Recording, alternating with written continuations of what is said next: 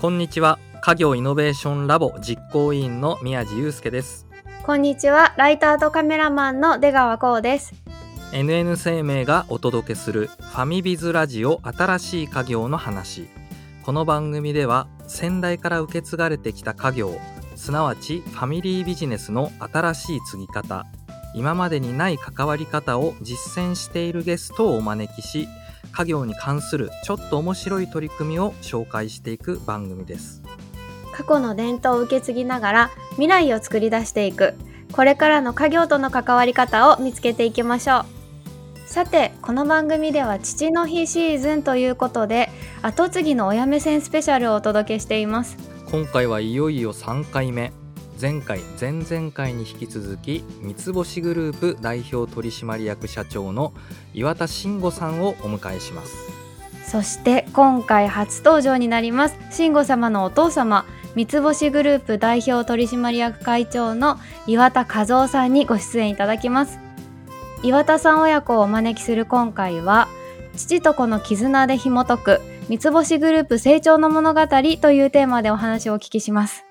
私宮地さんのお父様との思い出なんかもちょっと聞いてみたいんですけれども。そうですね。僕が、まあ、戻る前に自分のねその考えていた構想を話したんですけどブチギレられましたバカかおめえはとおめえの言ってることは地に足がついてねとか理想論だみたいな感じでね。まあ全く取り合ってくれなかったことを思い出しますね。そうなんですね。ちなみに今は？そうですね。まあその翌年ぐらいにね親父が「もうお名刺デーだからよ」っていうふうに言いましたね。かわいいお父様。それでは始めていきましょう。ファミビズラジオ。新しい家業の話。スタートです。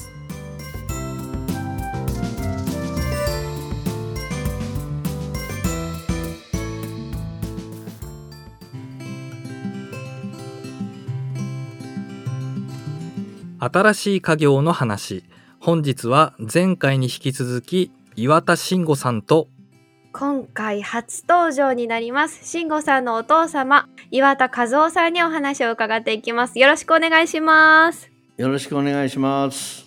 よろしくお願いします。はい岩田さん親子に今回は父と子の絆で紐解く三菱グループ成長の物語というテーマでお話をお聞きします前回前々回とですね岩田慎吾さんにお話を聞いてきたんですけど会長は息子さんのお話聞いてくださっていましたか？聞きました。ありがとうございます。聞いてみて率直にどう思われたのかっていうのをぜひお聞きしたいなと思うんですけど。まあ自分の息子ですからね、半分自分が喋っとるようなもんで、不思議な答えで申し訳ありません。いえいえいえ。じゃあもうすべて話したことはもうその通りだしそうだったなっていうふうに思われますかね？90%はそうかもしれませんね。全部っていうわけじゃないけど。残りの10%ってどこなのかなとかちょっと気になっちゃいますねやっぱりねいやでもね、そのくらいは違っとって当たり前でね、人間それぞれあの別人ですから、親子といえども。多少はニュアンスが違うということはありますけど、おおむね言ってることはね、事実でございます。ありがとうございます。いや、もう今回のね、この父の日企画なんですけども、本当に貴重な回だなと思っていて、僕本当に様々な後継者の方から話聞いてるんですけど、こうやってですね、親子揃って話を聞くっていうのは実は初めてなんですよね。なので、もう本当に今日はいろいろお話をお聞きしたいと思いますので、ぜひよろしくお願いいたします。僕ね、まず最初に思ったのはですね、10ヶ月で社長をね、息子さんに譲ったと、しかも当時社員が150名からいたという会社で、10ヶ月で社長を譲ったって本当にすごいことだなというふうに思うんですけど、それどういうお考えだったのかっていうのをですね、ぜひお聞かせいただきたいんですけど、よろしいでしょうか？結局ねいくつになってもねそこそこやる人はやるしね早く経験をさせた方がいいんですよ。それで社長をやるってことはね実は大変なことでねお金借りても個人保証しないかんしね責任が生ずるんですよとその責任が生ずる中で仕事をしないとですね勉強にならないんだわねですから親が社長で親の言うことを聞いてるようなことではこれ何ともならんので、もうそんな経験がどうってことはね、あんまり関係ないんだね。だから、やる気になってやるって言うんだったら、早く社長にした方がいいですよ。それでね、もう一つ大事なことはね、失敗した方がいいんですよ。もう全部先行してったらね、まあ、ろくな人間にならんしね、半分以上は失敗する方がいいんだわね。それでお金も損して、おう、えらいことやったな、というふうに思っていただくと、それが勉強になってね、次同じことはバカみたいなことはやらんようになるから、ということが私の本音なんです。これね、ほんとね、すべての家業の後継者の親父さんに聞かせてあげたいですね。本当ですね。これで悩まれてる方が毎回いらっしゃいますものね。そうなんですよ。そういったちょっとお父様たちにもアドバイスというか、あの、いただきたいですよね。実は私の親父がそうでしてね、会社へ私が入った時はね、もう1600人から従業員いたんですよ。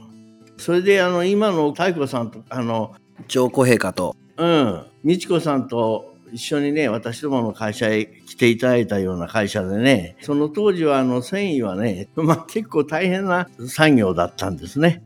ちょうどあの伊勢湾台風のお見舞いの時に来ていただいたんですけれども、私の親父っていうのはなかなか出来のいい人でね、で、その人が私にね、なんか仕事やれって言わないんですよ。勝手に好きなことやれとこう言うんですよ。これ困るよね。そうするとね、自分でやらなかんないわね、これ。自分でやったことはね、やっぱり全部責任も伴いますしね。それで私は自分の息子には、もう20代の間に絶対に社長にするというふうに心に決めとったもんですから。ただね、社長失格者という人もいるでね、これは。それだけは見極めなければいけないんです。で、それだけ見極めたら、もうあとは一生懸命経験を積んでいただいて、時々損をしてやっていただいたら、私はありがたいなというふうに思っております。素晴らしい。今のお話聞いてどうですか、慎吾さんは。あれじゃあ90%そうだなっつって。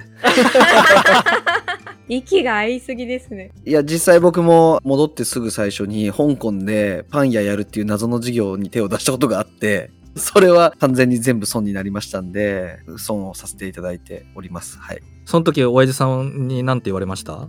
多分何にも言わなかったような気しますね。一応ちゃんと報告はしたような気がしますけど、えーお父さん、いや覚えてます？その出来事。あ覚えてます。もうやっぱりね、あの全部どうせパンになること分かってたから、あやったらいいよっつって言ったんですよ。そしたら案の定パンになったんでね。ただね、こんな少ない金額ではね、まだビリッときとらんやろうなと思ってね。やっぱりその1億円、2億円ぐらい損するとね、人間ビリッときてね、次の商売にすごくプラスになりますのでね、要するに経験させなね、あの若い人はダメです。で、若いうちに経験した方がビリッときます。で、ただね、私申し上げたいのはね、私の親父が私を後継者として一生懸命子供の頃からね、教育しよったんですよ。あ、帝王学ですね。それで、やっちゃいかんことがあるぜと。で、よく親父と風呂入るとね、それを言うんですよ。同じことを毎日。それ一つはね、まず経済人だから政治やってかんよと。政治をやると、お金がややこしい話になって、とつかまるでやめなさいよと。それからね、博打ってありますでしょ時々おりますがね、ギャンブルですね。はい。あの、神谷さんでもさ、博打で大損した人もおったりします。で、博打ってどういう意味かご存知？えーなんかお金をね、かけるみたいな。あのね、場にね、口が開いとるんです。地場の場ですね。そこに口が開いとって、お金をかけると全部そこに吸い込まれますよというのが博打っていう。で、これもやってきませんよと。それから、昔はね、人の保証をするのをやっちゃいけませんよと。他人が保証したらその分損したら自分が全部払わんなので。で、昔はね、そういうのがものすごくあったんです。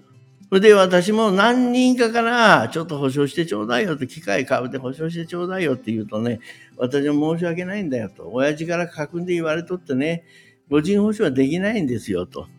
こういうことです。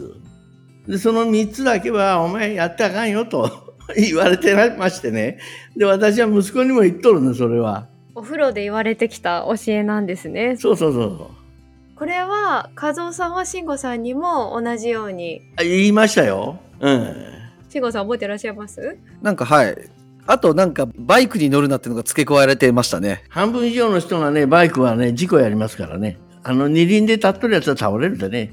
じゃあ事業も2つでも足りないってことですかね。3つないとダメなんですかね。そうですね。昔にですね、慎吾さんから株の承継がすごいスムーズだったっていうお話をですね、聞いたことがあって、これももう死んでも株は手放さんって言ってるようなですね、先代がいる中で本当に素晴らしいなと思っておりまして、あの実は私の親父が死んだ時にはバブルの終わりかけでね税額を計算するとですね億というお金は払わんならんのですよ。相続税をね私が受ける時ぐらいはお金払ってもいいけどだけど次の世代に譲っていくのに会社の株の紙切れでね億というお金を払うのはねかなわんとこれは。あのもらう人もややと言わねそんな借金できるわけですから。それで私は実は私の兄弟があと3人トータル4人でおじいちゃんが死んだ時にいました。それで私は3人にあなたが欲しいって言うならばお金で差し上げますよと。しかしながら私の言うことを聞けば私はあなた方を死ぬまで面倒見ますよと。どちらかお選びくださいと。言って申し上げたら全員兄弟がいやいやながらねいやいやながらお兄ちゃんを信頼していきますと。そうするとね単純に計算するとねまだ30年も生きとらんなんでしょ？それが給料も保証してもらってね会社でやれるわけだから楽な生活ができるわけですから。それでみんな私にお兄ちゃんの言う通りにいたしますとおっしゃるもんだからそれじゃあ相続を放棄してくださいと。で計算したらそれは私が立つのが多いですよ。長い間だったら。それで放棄してもらいました全員。それで母親のところへ半分持ってきました。母親生活費なんでねそれからあとはですね全員放棄した5割はですね、えー2割余分にお金を払って私の長男である後を継がせる長男である岩田慎吾に全部持ってったんです。え、どういうことですか？おじいちゃんの株式の半分はですね持ってた。遺言を書いてもらっておじいちゃんに。生きてる間に。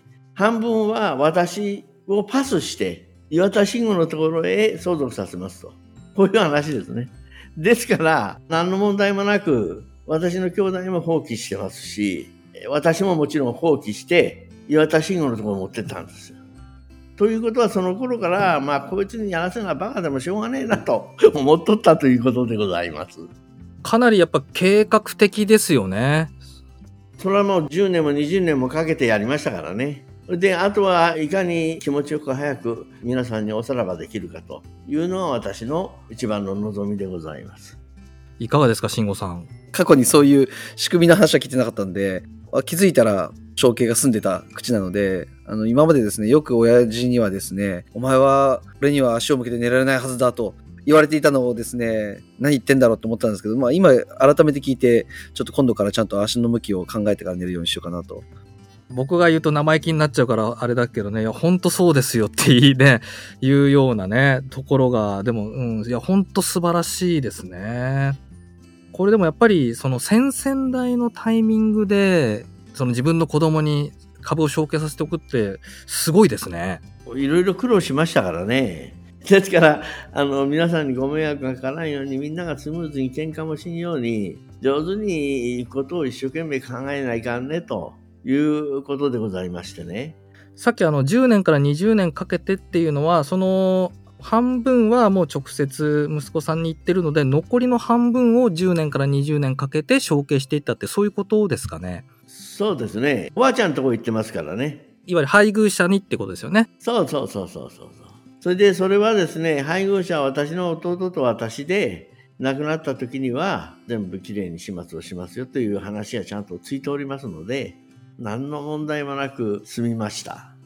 これでね兄弟骨肉の争いになるなんてこともねまあまあある話ですからねありますよね。これでも今初めて順調だって言って聞いたみたいなお話でしたけどこれまでにこういう話は実際されたことはなかったんですか？お二人で。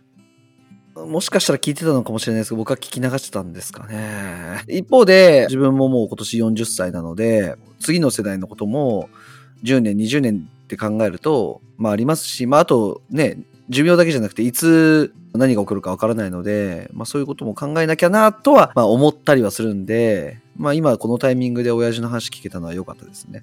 あのね、私、ぜひ皆さんに申し上げたいことがあるんですけれども、私は昭和18年にね、羊年で親って生まれてね、羊年なもんだから、羊の職業でずっとこうやってきましてね、当時はこの尾張地方というのはですね、えー、今の自動車産業みたいなもんでもう大変なね、長者番付1位の人が出たり、素晴らしい、ところでございました。皆さんご存知の東洋部もね、世界一の会社、繊維で。だけど今繊維はね、1%ぐらいしかないんですよ。あの、そのぐらい、あの、繊維という幅が広いものでございました。それで、うちの親父はね、何を思ったのかね、お前は就職するなと。お前はアメリカ行けとこう言うんですよ。で、私は昭和40年に学校を卒業しましてからね、3年間アメリカに行きました。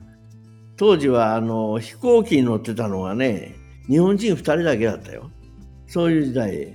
それでアンカレッジ経由でね、もちろんあのスマホだとか携帯電話なんか何もあるせんわね。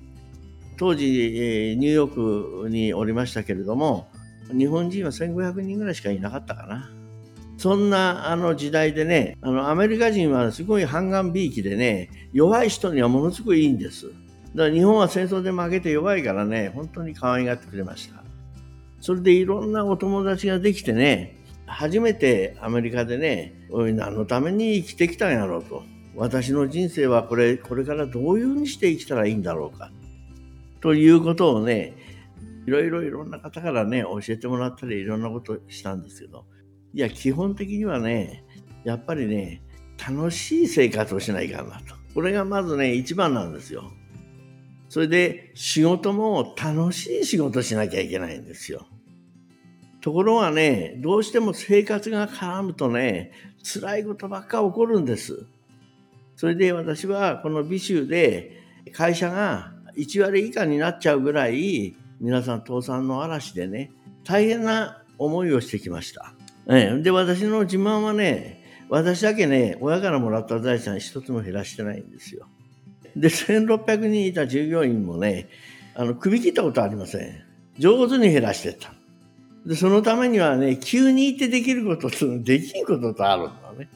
それで私は、その息子が早く自分で責任を、あることをやってですね、生活のために苦しむだけじゃなく楽しんで一生を過ごしていただきたいというのが私の一番の願いなんですよ。ですから皆さんもですね、一番基本はそういうことですから。で、もうじき私はおさらばになるんです。あと2、3年でね。そんな風には。そうは見えませんけどね。もう80ですから。だけれども、私は今ね、すごい好きなことやってるんですよ。何やってるかっていうとね、あの、山の中でね、干ばつをしたりね、あの、芝刈りをしたりね、そういう生活をしてるんです。ほんで、先ほどサウナの話もしましたけどね、私はまあ、あの、息子いつも私のサウナ入りに来るんですよ。サウナ友達だったんですね。サウナ友達。で、そこにもサウナがね、2つあるんです。それでぜひ、出川さん、お時間がありましたら、ぜひお遊びに私の山荘へ来てください。美味しいもの食べさせます。やったー嬉しい。じゃあ伺わせていただきます。いやー、羨ましいですね。僕は誘ってもらえませんでしたけどね。いや、あの、宮治さん、お肉持ってけば多分入れてくれると思いますんで。ああ、なるほど。じゃあ最高に美味しい肉を僕は持ってきます。ありがとうございます。いやー、でも本当に先代の方で、息子には後継いでもらいたいし、今働いてるけど、なんかいまいち、なんだろうな、頼りないと思ってしまうのが、やっぱりね、子供はいつまでも子供じゃないですか。だからなんとなく任せられないとか、こうね、社長にできないとか株譲れないって考えてる方のが多いんですよ、はっきり言って世の中にはね。そういう方たちにぜひなんだろうな、アドバイスというかありがたい言葉をお聞きしたいですね。あのね、自分で好きなことを見つけないかんですよ。で、自分でやりたいことやって、息子は困ったら助けたるけど、もう自分の息子なんだから、失敗しようが、そんなものは諦めなきゃしょうがないですよ。それよりも、自分がちゃんと楽しめないと、子供も楽しめませんよ。自分がやりたいことがないとやっぱり執着しちゃうってことなんですかね。おっしゃる通りだと思います。社長は墓場まで持ってくんだっていうね、人もいるぐらい 聞くので、でもね、これはね、その墓場まで持ってくのは、社長が趣味なんですよ。だからこれはね、社長が趣味な人には当たり前のことで、しょうがないんです。それで、この世の中はですね、大学で勉強する人も、ね、あの、博士になる人も、証券会社行く人も、建築で物を建てる人も、みんなそれぞれがいて、社会が成り立っていくわけだから、墓場まで持ってきたい人は、まあ、しょうがないね、持ってってもらうな。これじゃあ後継者としたらどうしたらいいですかね？後継者は、早いとこ、親父に見切りをつけて、自分の生活をするということやね。あー、なるほどね。うん、そういう親だと思ったら、そうした方がいいですよ。そんなね、親の言うこと聞いてね、仕事するようなことはね、ダメですね。それよりも自分の家族ね、自分の子供、自分の奥さんが生活に困らんように、自分が一生懸命仕事するってのは一番で、親はもう関係ないんです。早く言えば。なるほど。あ、これはちょっとね、なるほど。ちょっと深すぎてですね。あ、なんかね、最近、岩田慎吾さんもそのね、トップランナーなんですけど、こう、この家業ってみんな後継ぎ後継ぎで、逆に今の話聞いて気づいたんですけど、あ、みんな後継ぎっていう立場に固執し始めてるかなっていうのを今のお話聞いてちょっとね、思ってしまったんですよね。私ね、この、あの、あれを見ましてね、家業って言うけど、そんなものは世の中変わってっちゃうんです。で、繊維産業も実は、私は閉める歴史だったんです。アパレルの既製服屋を閉め、紡績業を閉め、自分でやったスポーツクラブも閉め、博物館も閉め、親が一生懸命やった染色整理も閉め、全部閉める歴史なんです。ええ、だけども、必ず人間も死ななきゃいかんのよ。どんな頑張ったってね、人は死んだらただの人ってこういうことですよ。だから世の中そんなね、あの、息子のことまでね、え執着する必要はない。ただ幸せになることだけ願ってればいい。こういう話です。それでお金もね、容器ありすぎるとね、喧嘩になるしね、あんまりない方がいいですよ。というのが私の概念。それで、私の山荘へ来ると、私の思想がわかりますので、それで誰でも私とお話ししたい方がいましたら、来ていただければ暇でございますので、で、僕は時々あの美州の若手経営者をですね、うまいもん食わしてあげるけど、私の話を食う前に30分だけ聞いてくれたら、うまいもん食わしてあげるよと言って、えー先日もうちの息子も7、8人来たんかね、あの時は。それコロナ前の話ですか？うん、コロナ前の話。そうですね。はい。ということです。いやー、面白い。どうですか、慎吾さん。今のお話を聞いて。今度からですね、会長なんですけど、会社では。会長じゃ、代表取締役木こりっていう名刺に変えようかなと思いますんで。はい。あで、はい。もしご興味ある方は、ぜひ木こりに会いに行ってあげてください。いや、今のね、話聞いて、後継ぎという立場に固執するのも良くないな、なんて今ちょっと思っちゃったんだけど、そこら辺って、いや、僕も、あの、親子喧嘩は本当犬も食わないなと思っていて、で、親子喧嘩の時に、よくなんか親の方がね、悪いみたいな空気もあったりすると思うんですけど、物分かりの悪い親だみたいな、親の方が長くやってる会社なんだから、そんな合わないんだったらさっさと自分でやればいいのになっていうのが僕、もともとやっぱりそういうスタンスで、実は僕と親父、今すごく仲いい感じの感じでこのラジオ出てますけど、何度も喧嘩しているし、最後に、その、じゃあ、あの、そんなに言うんだったら僕は社長に全然固執してないから、会長もう一回社長やったらどうですかっていうのが一番最後のセリフで、で、そうやって言うと、まあ、じゃあもうお前の好きにしろって言ってくれるっていうのが、まあ、僕と会長の、まあ、喧嘩の一応締めなんですよね。だから僕もそれでもし会長がじゃあ自分でやるわって言ったら多分、じゃあいいですって言って自分の会社作るぞっていう多分一応気概を持ってあの事業に当たっているし、だから後継ぎに固執するつもりはないし、まあ一方で会長も譲ったんだから、まあそこまで言うなら、まあお前失敗するかもしれないけどやれやって言ってくれるっていう健全な緊張関係も一応あります。単なるズブズブの仲良しってんじゃなくて、そういう関係性かなとは思います。はい。そのお話聞けてよかったです。もともと起業するおつもりでっておっしゃってましたもんね慎吾さんはね一応そのサラリーマン5年間やってまあ最悪さっきのあの会長の話じゃないですけれども家族は食わせられるんじゃないかなっていうなんとなくの度胸はついたので、まあ、そういう意味で嫁ぎっていう道にフラットな感じで挑めてるかなとは思います。はい、ちょっとお話は尽きないんですけれども、最後に私はお二人に家業を持っているリスナーの方にメッセージをお願いしたいなと思っております。じゃあ、慎吾さんから聞いてみようかな。いかがですか？もちろん、親子喧嘩は犬も食わないので、しっかり親とは仲良くするべきだと思いますし、一方で、健全な喧嘩っていうのは、あの、恐れてはいけないと思いますので、そんな感じでみんなで頑張っていきましょう。ありがとうございます。ちなみに慎吾さん、お父様に一言あるとしたら、どんなお声をかけますか？今回もラジオに出てほしいと宮地先輩が言ってるのでお願いしますと言ったらですね、まあ二つ返事でもうしょうがねえなと、やるよと言ってくれたので、ああ、あの、はい、いつもありがとうございますと。ありがとうございます。では続いて、和夫さん。健康が一番大事ですからね。健康じゃないといい精神が出てきませんから。とにかく、あんまり無茶しないで、酒もほどほどにして、家族を大切に頑張ってください。さて、まだまだお話をお聞きしたいところですが、岩田さん親子とのファミビズラジオはこの辺りまで、ぜひまたいらしていただきたいと思います。岩田和夫さん、慎吾さん、今日は本当にありがとうございました。どうもありがとうございました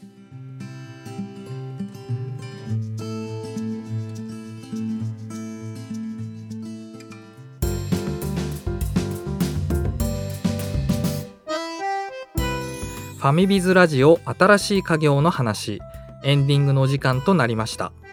後継ぎの親目線スペシャルということで、えー今回お届けをしてきました。すごかったですね。これは神回になりそう。いやー間違いないですね。なかなかやっぱりね、こう親子揃って話を聞く機会ってね、本当にないんですよね。そうですね。ちょっとなんかうっかり目頭が熱くなるんじゃないかと思いきや面白いお父様でしたね。ねえ本当に面白かったですね。宮地さんはどのあたりが印象に残られていますか？そうですね。やっぱりですね、この株の証券について、これね、なかなかやっぱり話聞く機会がないんですよね。僕、昔、岩田くんから聞いてたのが、社長に承継したタイミングでもう株の承継がほぼ終わっていたというふうに聞いてたんですよ。なので、これぜひお聞きしたいなと思って、まあ質問させていただいたんですけどね。なんかご丁寧にね、ああいう経緯までこうお話をしていただいたのは、もう事例として本当に貴重なね、お話だったなというふうに思いますね。そうですね。全国の家業を持つお父様にぜひ聞いていただきたい回でもありましたね。いや、もう本当にそうですね。もう散々先代とね、喧嘩をしてるだとかですね、株を譲ってくれない、社長を譲ってくれないとか、そういう話はたくさん聞くんですけどね。10ヶ月でね、社長を譲って、えーそして株の承継も、まあ、ほぼね、完了して、というようなお話ね、本当に貴重だったなぁと、しみじみ思いますね。歴史に残る神回ということでしたね。はい。もうぜひね、皆さんに聞いていただきたいなというふうに思います。さて番組のハッシュタグはカタカナでファミビズそしてポッドキャストのコメントでもご意見ご感想お待ちしています NN 生命がお届けする番組ファミビズラジオ新しい家業の話。お相手は家業イノベーションラボ実行委員の宮地祐介とライターとカメラマンの出川こうでした。また次回お会いしましょう。